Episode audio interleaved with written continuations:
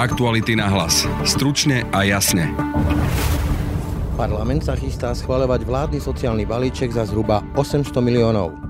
Ak Národná rada tento balíček príjme v skrátenom legislatívnom konaní, bude to porušením zákona, hovorí ústavný právnik Marian Giba. Tu žiadny z dôvodov, ktoré zákon pozná ako dôvod na skrátené konanie nie je daný. Čo znamená, že pokiaľ bude skrátené legislatívne konanie použité a tieto zákony schválené, tak budú schválené protiprávne. Cenou za dvojnásobné detské prídavky či 13. dôchodky môže byť aj povolebné zvyšovanie daní, varuje ekonóm Peter Goliáš. Pokiaľ by došlo k takémuto nezodpovednému navýšeniu výdavkov, tak zvýšeniu daní sa my v budúcnosti nevyhneme. Národniari chcú v parlamente definitívne pochovať istambulský dohovor. Za odporom voči dohovoru sa môžu skrývať aj pochybnosti o vlastnej sexualite, myslí si psychológ Gabriel Bianchi. Vyhradená heterosexualita je menšinová črta. Väčšina ľudí je niekde na kontinuu, to je ten model kontinuity medzi heterosexualitou a homosexualitou. Samozrejme na základe výchovy a kultúrnych stereotypov sa prikláňajú k tej heterosexualite, lebo to je to sociálno-normatívne očakávanie vzdelanie, ale nejaké vnútorné svrbenie môže byť podľa mňa v relatívne veľkej časti populácie. Je štvrtok, 13. januára. Pekný deň pri počúvaní podcastu Aktuality náhlas vám želá Brand Obšinský. Zdvojnásobenie detského prídavku, 13. dôchodok, ako aj zrušenie dialničných zámok. Suma sumárum za zhruba 800 miliónov. To všetko navyše v skrátenom legislatívnom konaní a tesne pred parlamentnými voľbami. I tak vyzerá vládny sociálny balíček v prevedení Smeru a SNS. No a aby toho nebolo málo, Dankovi národniari chcú v parlamente definitívne pochovať aj istambulský dohovor.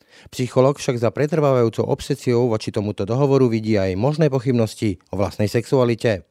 Opozícia sociálny balíček Smeru a SNS považuje za volebnú korupciu a ekonomickú nehoráznosť a paradoxne bezplatné jazdenie po diálnici sa nepáči ani ministrovi dopravy či Národnej dialničnej spoločnosti.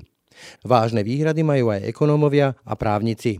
Podľa ústavného právnika z právnickej fakulty Univerzity Komenského Mariana Gibu je proces, akým sa parlament chystá postupovať, protiprávny a v rozpore so zákonom. Pokiaľ ide o návrhy zákonov, tak náš rokovací poriadok Národnej rady celkom jednoznačne hovorí, kedy je možné použiť skrátené legislatívne konanie a tu žiadny z dôvodov, ktoré zákon pozná ako dôvod na skrátené konanie nie je daný. Jednoznačne nie je daný ani jeden, ani zďaleka, čo znamená, že pokiaľ bude skrátené legislatívne konanie použité a tieto zákony schválené, tak budú schválené protiprávne v rozpore s pravidlami z procesného hľadiska. Čiže tá dôvodová správa, ktorá napríklad pri diaľničných známkach hovorí, že treba zvýšiť disponibilný príjem občanov zrušením diaľničných známok, nie je dôvodom na skrátené legislatívne konanie? Už len samotný fakt, že tie opatrenia majú byť účinné od roku 2021 a sme vo februári 2020, sám o sebe jednoznačne dokazuje, že na skrátené legislatívne konanie nie je dôvod. Lebo aj keby sme chceli rušiť ďalničné nálepky, tak budúci parlament bude mať 3 štvrte roka pri najmenšom na to, aby to urobil v skrátenom legislatívnom konaní.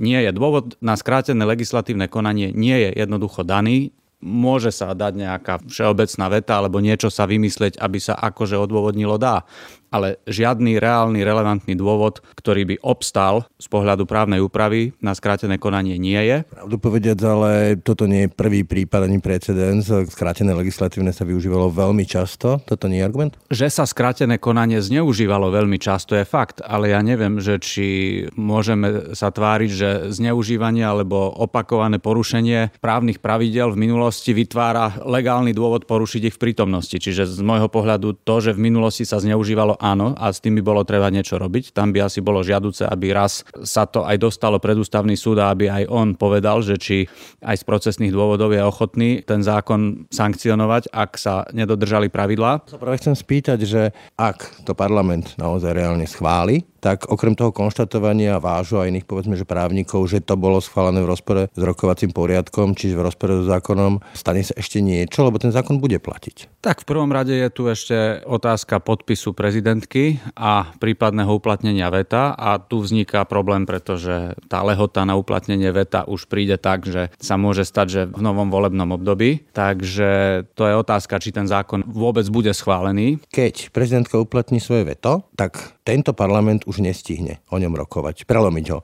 Bude nový parlament viazaný ako suverén tým zákonom, ktorý schválil starý parlament, teda starý suverén? Tu je otázka, že či nový parlament bude mať vôbec povinnosť alebo dokonca možnosť prerokovať opätovne takýto zákon, pretože nemáme na to výslovnú právnu úpravu. Tu sa znova potvrdzuje, že ani v najfantastickejšom filme sa teoreticky nedá vymyslieť to, čo sa na Slovensku môže prakticky stať, ale myslím si, že by bolo veľmi divné až absurdné, aby nový parlament v novom zložení, v novom zložení výborov rozhodoval o niečom, čo schválil starý parlament a či by sme stále ešte mohli tvrdiť, že to je opätovné prerokovanie, keď už by to rokovala o tom úplne iná snemovňa. Takže z môjho pohľadu, keby prezidentka uplatnila veto tak, že by bol ten zákon doručený naspäť do parlamentu až v novom volebnom období, tak by nemal byť dôvod na to, aby sa vôbec zaoberal takýmto zákonom nový parlament, čo by znamenalo, že takýto zákon by ani nenadobudol platnosť. Čiže prezidentka môže ten zákon vetovať čisto z týchto, nazvime to, procesných dôvodov? Môže, áno, pretože dôvody, pre ktoré prezident môže vetovať zákon, nie sú nikde dané. Čiže on môže vetovať z dôvodov, že tam vidí protiústavnosť, protiprávnosť, či už v obsahu alebo vo forme, v procese,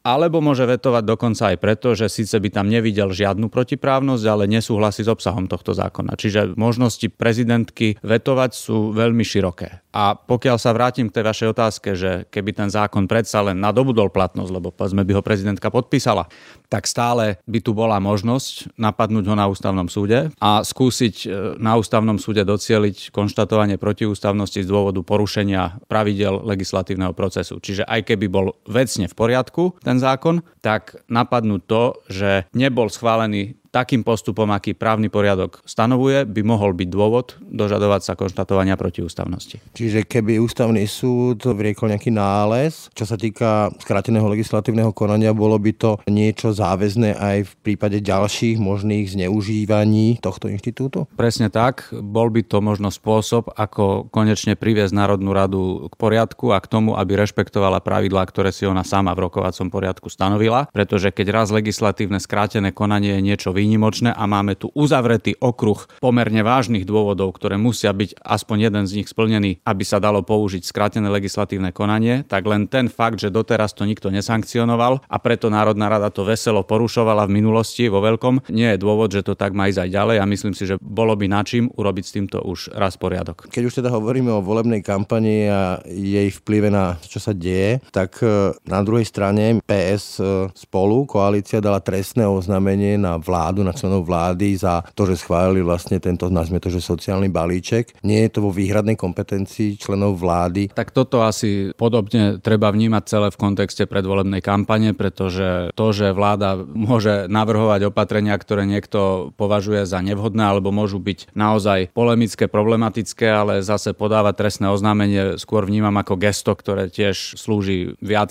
tomu obdobiu, v akom sa nachádzame, lebo neviem, čo reálne by z toho mohlo vyplynúť a keď si vezme... Nie je to dôvod na nejaké trestné stíhanie? Nevidel som ani to oznámenie a hlavne si neviem predstaviť, že o aký trestný čin presne by tam malo ísť a ako by sa týmto dali naplniť znaky jeho skutkovej podstaty. Skôr to vnímam ako to, že sme vo volebnej kampani. Ďalšou témou je istambulský dohovor. Ten sa konečne už má dostať do Národnej rady, lebo zatiaľ o ňom Národná rada nerokovala. To boli uznesenia, ktoré síce hovorili o istambulskom dohovore, ale nebol to samotný istambulský dohovor.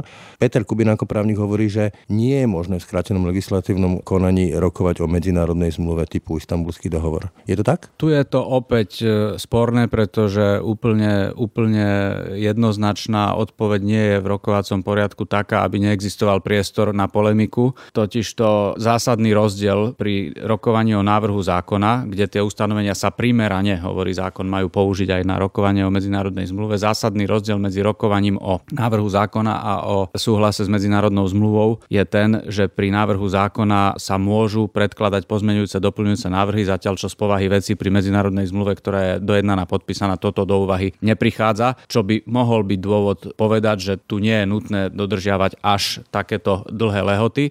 Druhá vec je, že sa nepatrí, aby z hodiny na hodinu sa rozhodlo o takej vážnej veci, ako je medzinárodná zmluva. Ale ja tu vidím ešte jeden problém, pretože som sa pozeral na uznesenie zo včerajšieho rokovania vlády, kde vláda ide predložiť istambulský dohovor do parlamentu, ale s tým, že nežiada Národnú radu, aby vyslovila súhlas súhlas, ale žiada, aby vyslovila nesúhlas. Pričom aj rokovací poriadok Národnej rady sám hovorí pri rokovaní o medzinárodných zmluvách, že Národná rada má rozhodovať o tom, či vysloví súhlas a nie či vysloví nesúhlas. Pokiaľ nevysloví súhlas, tak znamená, že súhlas nebol daný, ale je tu rozdiel, či otázka stojí tak, že vyslovujete súhlas alebo naopak vyslovujete nesúhlas. To je takisto ako je rozdiel aj v počtoch pri hlasovaní, či sa hlasuje o vyslovení dôvery vláde alebo o vyslovení nedôvery vláde a keďže štátne orgány môžu konať len v medziach ústavy a len to, čo im ústava a zákony výslovne dovolujú, tak keď raz zákony hovoria, že Národná rada môže rokovať o tom, či vysloví súhlas, tak sa mi nezdá, že by bolo právne relevantné a vôbec možné žiadať ju, aby vyslovila nesúhlas. Čiže vláda žiada niečo, čo žiadať nemôže, respektíve je to nulitný právny úkon? Dalo by sa to aj takto vnímať, že to je niečo, čo vybočuje z rámca ústavného príkazu, že štátne orgány môžu konať len to, čo im je výslovne ústavou a zákonmi dovolené. A tým pádom by to konanie bolo možné vnímať aj tak, že jednoducho právne nemá tú relevanciu, o ktorej sa uvažuje alebo predpokladá, že by ju mala mať. No a keď vládna koalícia v tej zostave, ako ešte stále máme, si povie no a čo, vysloví teda e, nesúhlas s tým istambulským dohovorom, môže byť táto právna pochybnosť dôvodom na to, že celé to vyslovenie nesúhlasu s istambulským dohovorom bude sporné, respektíve nulitné? No tak každopádne bude jasné, že nebol vyslovený súhlas. Čiže pokiaľ Národná rada urobí niečo, čo by bolo aj nulitné, ale nemôže to byť oprávnenie pre prezidentku ten dohovor ratifikovať. Čiže v podstate sa znova dostaneme tam, kde sme. Kým Národná rada nevysloví súhlas, tak nie je možné tú zmluvu ratifikovať. A pokiaľ ona bude v rozpore s tým, čo je v právnej úprave povedané, rokovať o vyslovení nesúhlasu, no tak možno, že to bude mať podobnú relevanciu ako tá nezáväzná politická deklarácia, ktorou ten nesúhlas už raz vyslovila. Na najvyš to.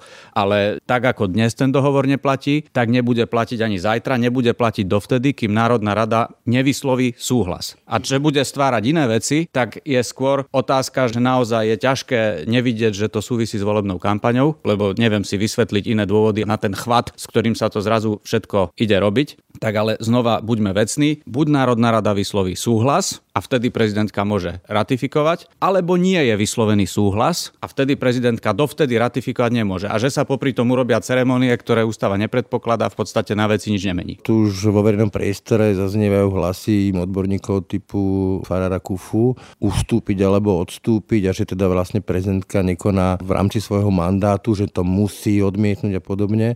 Ako teda? Musí ona nejakým spôsobom konať v tejto situácii alebo bude musieť nejako konať? Vytváranie medzinárodných záväzkov má svoje pravidlá a podielajú sa tam výkonná moc so zákonodárnou mocou, čiže prezident a prípadne z jeho poverenia vláda, potom parlament. Každý má svoje miesto je vecou prezidenta, prípadne z jeho poverenia vlády, akú zmluvu dojedná. Tá zmluva sa má predložiť na vyslovenie súhlasu, nie nesúhlasu, súhlasu, požiadať o súhlas Národnej rady a Národná rada má za úlohu buď vyjadriť súhlas a potom sa tá zmluva môže ratifikovať, alebo nedá súhlas, tak sa tá zmluva ratifikovať nebude. Ale nemôže parlament hovoriť prezidentovi, akú zmluvu má dojednať a podpísať, prípadne spod akej má svoj podpis stiahnuť. To je potom už vecou uváženia výkonnej moci prezidenta vlády, že čo s tým budú robiť. Či ten nevyslovený súhlas, pokiaľ všetko regulérne prebehne, budú považovať za tak silný signál, že sa rozhodnú sami, že povedzme aj ten podpis vezmu späť, alebo to jednoducho nechajú tak a bude to ďalšie roky, roku stáť a nikdy to nemusí byť ratifikované, nebude nás to zavezovať a nemusí to nikomu spôsobovať problém. Čiže prezidentka neporušuje ústavu? Samozrejme, že nekoná mimo svojho mandátu, lebo to je takisto ako keby prezidentka povedala parlamentu, že schválte zákon, ktorým znižíte daň z príjmu alebo zvýšite na takú a takú sadzbu a parlament, keď to neurobi, tak on predsa neporušil ústavu, je vecou parlamentu, aký zákon schváli a prezident ho môže na najvyš vetovať. Čiže tu keď jeden orgán hovorí druhému, že čo podľa neho má robiť so svojimi kompetenciami, ktoré sú jeho, tak to môže byť len nejaké nezáväzné želanie, ktoré prezidentka keď chce rešpektuje, keď nechce nerešpektuje. Takisto ako keď prezidentka vyzve parlament, aby prijal nejaký zákon, tak ho môže prijať alebo neprijať. To je vec jeho dobrej vole, ale tá kompetencia je jeho. Čiže tu sa nedá ústava porušiť tým, že prezidentka nebude počúvať želania parlamentu o tom, tom, ako ona má nakladať s právomocami, ktoré ústava dáva jej a len jej a na najvyš jej dáva možnosť ich preniesť na vládu. Toľko Merengiba, ďakujem za rozhovor. Ďakujem.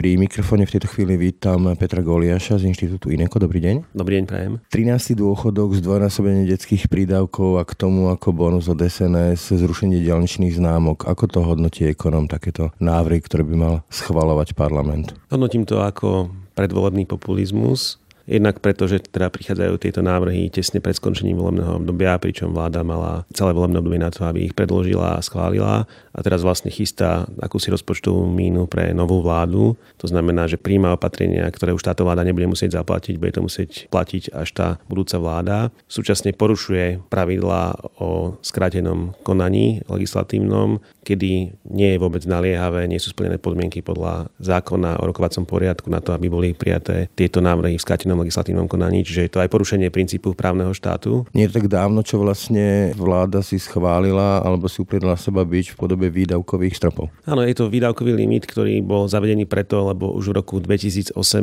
sme sa výrazne odchýlili od cesty k vyrovnanému rozpočtu a porušili sme tým zákon o rozpočtových pravidlách, ktorý stanovuje nejaké podmienky pravidlá zodpovedného hospodárenia. Potvrdila to najskôr Rada pre rozpočtovú zodpovednosť, následne aj ministerstvo financií a následne aj vláda v januári tohto roku, kedy boli schválené tieto výdavkové limity, avšak treba povedať, že tieto limity alebo zákon, ktorý ich stanovuje, neobsahuje nejaké sankcie za ich nedodržanie, čiže ide vlastne o nejaký formálny krok, ku ktorému sa môže tá nová vláda zaviazať, ale v prípade, že by sa nezaviazala, tak nejaké sankcie na základe tohto domáceho zákona jej nehrozia. Nič to ale nemení na tom, že už v roku 2018 príliš rýchlo rastli výdavky na Slovensku a už vtedy sa vláda správala nezodpovedne tým, že zvyšovala tieto výdavky a porušila tie domáce pravidlá zodpovedného hospodárenia. Čiže tá cesta k vyrovnanému rozpočtu je opäť nedohľadne? Áno, to je čistá fabulácia a v minulosti, keď politici hovorili o tom, že chcú dosiahnuť vyrovnaný rozpočet a prijali dokonca aj návrhy rozpočtov, ktoré hovorili o tom, že budeme mať vyrovnaný rozpočet už v minulom roku, tak to boli proste fabulácie, nebola to pravda. Dobre, schváli sa to povedzme v parlamente a bude to riešiť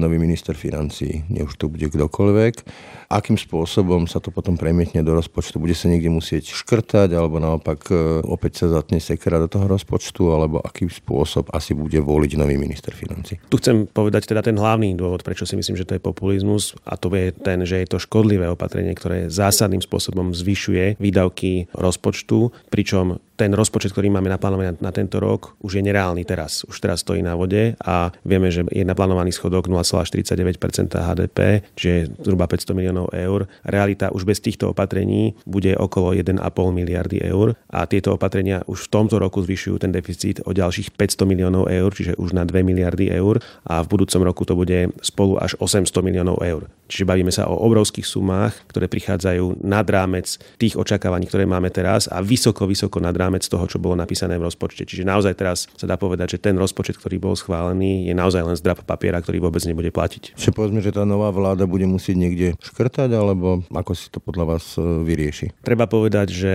s vysokou pravdepodobnosťou už nielen, že nebudeme plniť národné pravidlá, ale nebudeme plniť ani európske pravidlá, ktoré hovoria o zodpovednom hospodárení. To znamená, že dá sa očakávať, že už aj Európska komisia nás začne za toto kritizovať. Môže byť spustená osobitná procedúra, ktorou komisia komisia môže na vládu tlačiť, aby začala upravovať rozpočet tak, aby sa dostal späť na tú dráhu ozdravovania, pretože teraz tá dráha je naozaj ku rozvratu verejných, smeruje ku rozvratu verejných financií a dokonca hrozia aj sankcie zo strany Európskej komisie, keby nová vláda nereagovala. To znamená, že nová vláda naozaj bude pred riešením, že ako sa vysporiadať s touto obrovskou dierou vo verejných financiách. Tie možnosti nie sú bohužiaľ nejaké veľké a je ich len málo. Jedna možnosť je samozrejme, že sa pokusí znížiť výdavky, či už plošným viazaním znižovaním výdavkov alebo selektívne hľadať v nejakých kapitolách na úspory, ale pokladám to za veľmi malý priestor na to, aby vláda našla takýmto spôsobom peniaze. Ďalšia možnosť je samozrejme, že bude vláda zvyšovať dane a myslím si, že pokiaľ by došlo k takémuto nezodpovednému navýšeniu výdavkov, tak zvýšeniu daní sa my v budúcnosti nevyhneme. A samozrejme stále je v hre aj to, že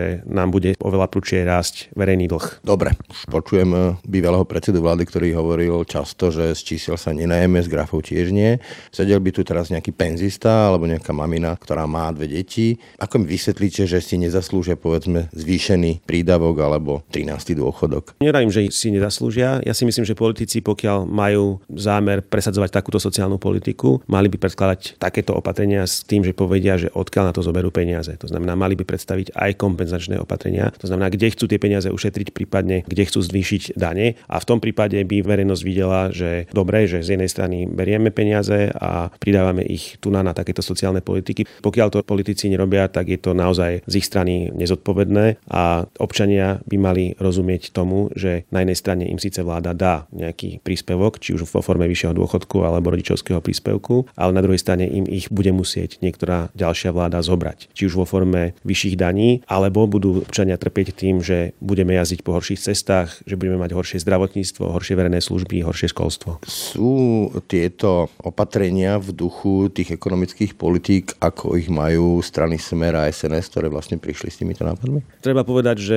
výraznému zhoršeniu došlo vlastne od toho roku 2018, kedy začali už vlastne aj klesať preferencie týchto strán, že dovtedy to hospodárenie bolo nastavené naozaj tak, že by mohlo aj smerovať k vyrovnanému rozpočtu, ale evidentne k tomu zlomu došlo okolo roku 2018, kedy začali padať preferencie týchto strán a výrazne sa začali navyšovať výdavky, pričom bavíme sa už o miliardách eur, kedy došlo ku príjmaniu sociálnych balíčkov, ku prudkému zvyšovaniu platov vo verejnej sfére a týmto to pokračuje a vidíme, že to vrcholí na konci volebného obdobia. Keby ste mali pomenovať stranu, ktorá z vášho pohľadu je rozpočtovo alebo z hľadiska verejných financií najkonštruktívnejšia? Myslím si, že je to strana SAS, je to strana za ľudí a je to strana PS spolu, Myslím že tieto strany, a myslím, že tam môže patriť aj KDH, tieto strany majú skôr program, ktorý je založený na tej rozpočtovej zodpovednosti. Na tom opačnom pole sú popri týchto dvoch stranách Smer a SNS strany, ako je Smerodina, ktorá určite s nimi môže smelo súťažiť, pretože v ich programe je množstvo výdavkových opatrení, ktoré sú obrovské vzhľadom na naše rozpočtové možnosti. A čo som ja čítal tie programy, tak ani program strany Olano nemôžem označiť za rozpočtovo zodpovedný. Toľko Peter Goliáš, ďakujem za rozhovor. Ďakujem pekne.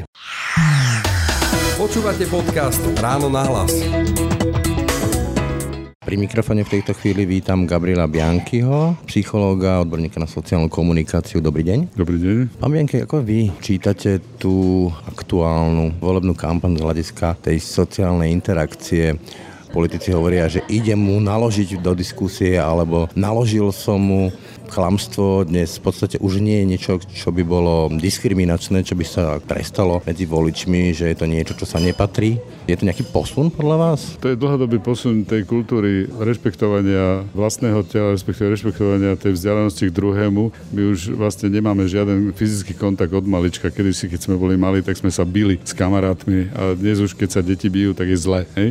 Že my máme telo, ktoré má potreby nejakého pohybu a má možnosť tej konfrontácie, ktorá v histórii vždy bola uplatňovaná, ale dnes je eticky nepriateľné, aby ľudia sa dotýkali svojho tela navzájom a nebodaj ešte agresívne. Takže podľa mňa tá korporálna potreba sa môže kľudne premietať do toho slovníka, v ktorom sa vlastne táto konfrontačná tendencia potom prejaví. Vlastne si kompenzujeme tým e, agresívnym jazykom túto nejakú potrebu? Ten agresívny jazyk hovorí za naše telo, ktoré by možno celkom rado cítilo nejakú záťaž, nejakú konfrontáciu. Napríklad aj všetci ľudia, ktorí chodia do tých fit fitnessiek, kde bojujú sami so sebou na tých bežiacich pásoch a strojoch, tak tí tiež vlastne nemajú žiadnu konfrontáciu s ničím. To telo konfrontuje len sami so sebou, čo je veľmi narcistické.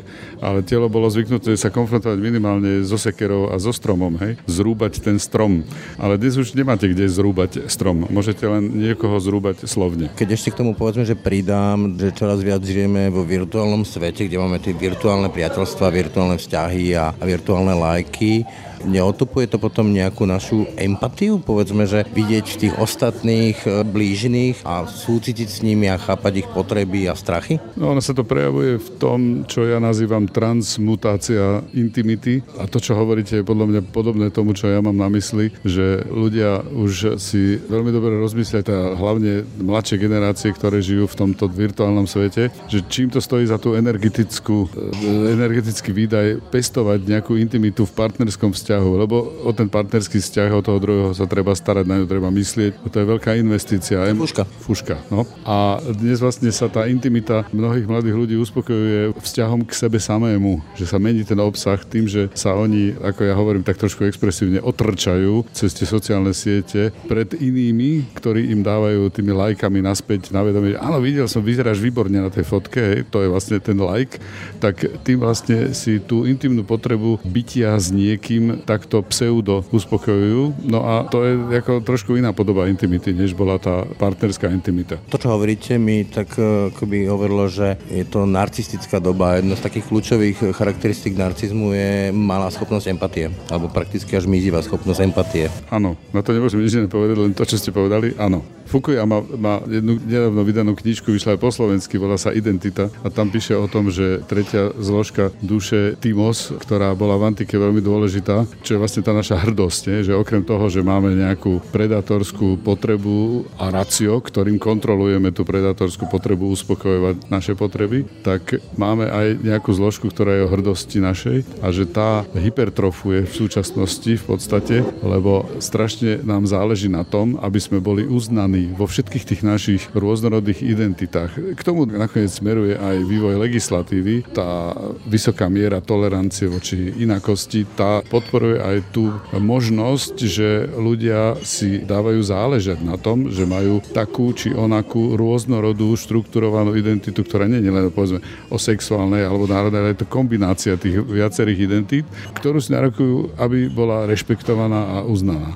Ako vy čítate, že na Slovensku máme nedostavenú diálnicu, máme problémy pri tom, keď chceme dať deti do škôlky, do školy, máme rozvalené nemocnice a tak ďalej, a tak ďalej. Tých problémov je veľa a napriek tomu opakovane znova zase zaberajú témy ako neexistujúci imigranti alebo LBGT hrozby a istambulský dohovor a podobné témy, ktoré sa v zásade bežných ľudí netýkajú. Možno, že by sme sa mali vrátiť k tomu, čo ja často hovorím, k tej hodnotovej štruktúre na Slovensku, aká je. A z porovnávacích výskumov dávno vieme, a hodnotová štruktúra sa nemení rýchlo, tá sa mení veľmi pomaličky cez 10 ročia, takže o nej môžeme celkom zodpovedne vypovedať aj zo starších výskumov, že na Slovensku je veľmi napríklad vysoká potreba harmónie, ale harmónie v tom, aby bol kľud, aby bol pokoj, aby som nemusel nič riešiť. Čiže taká tendencia zakopávať dôležité problémy pod koberec. A Pokrytectvo? Ja som nepovedal, že to je pokrytecké, to je taká hodnotová preferencia mať kľud a pokoj a nemusieť nič zásadné veľmi riešiť.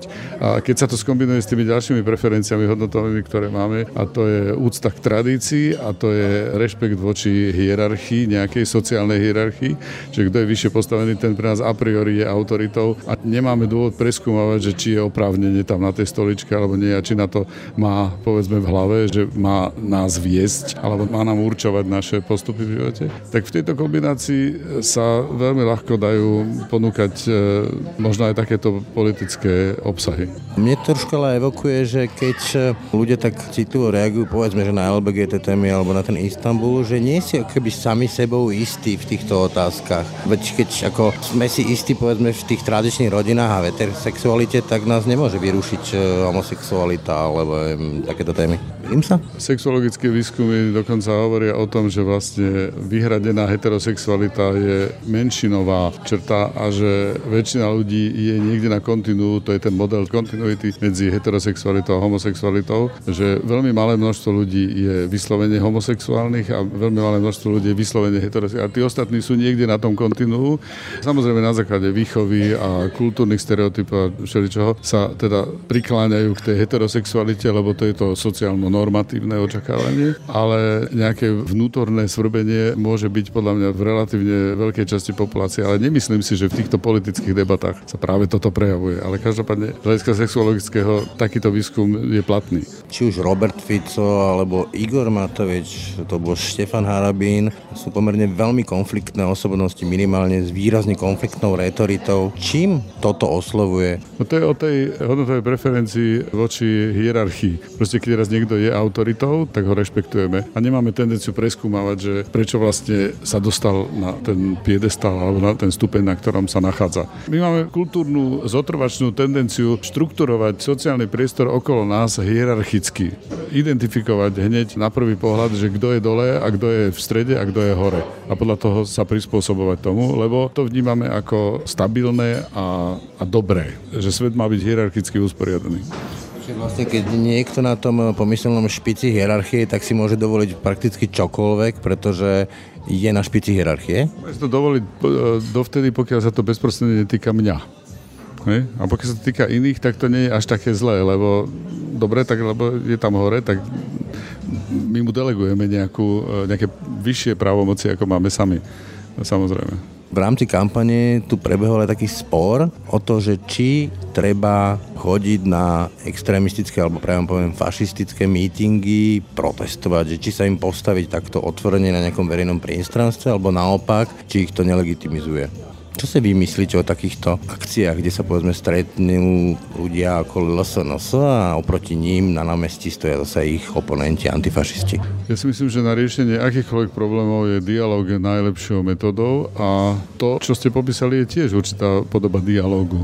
Vždy je dôležité viesť ten rozhovor predtým, než dojde k nejakej silovej konfrontácii, ale platí jedna zásada strategicky, tá je vlastne z vojnovej náuky, že je veľmi neproduktívne, keď používate menšiu zbraň na niekoho, kto na vás ide s väčšou zbraňou. Hej. Keď na vás niekto mierí delom a vy zdvihnete pištol, tak tento typ dialogu nefunguje. Čiže v tom prípade buď dokážete zvrátiť ten súboj na iné zbranie, alebo musíte tiež vyťahnuť delo. Čiže v tomto prípade na odpoveď na vašu otázku je, že áno, keď niekto robí verejné demonstrácie a vykrikuje na nich nejaké silné heslá, tak e, primeraným nástrojom na komunikáciu je tiež vykrikovať tie heslá, ktoré sú na tej druhej strane. Lebo ináč nebude počutý ten hlas, ktorý chce spochybniť ten prvý hlas. A netribalizuje to Slovensko, že povedzme sa rozdelí na také, že kmene alebo fankluby? Tak Slovensko sa tribalizuje bez ohľadu na to, čo robia politické strany, pretože to je súčasný sociologický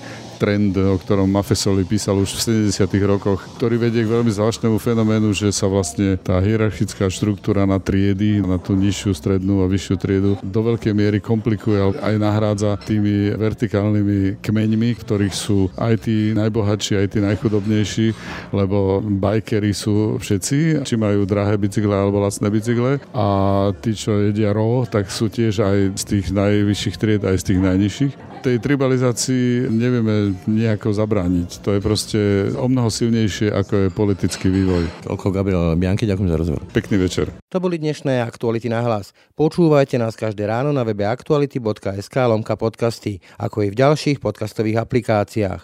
No a nájdete nás aj na Facebooku a Instagrame. Pekný zvyšok dňa a pokoj v duši praje. Braň Dobšinský. Aktuality na hlas. Stručne a jasne.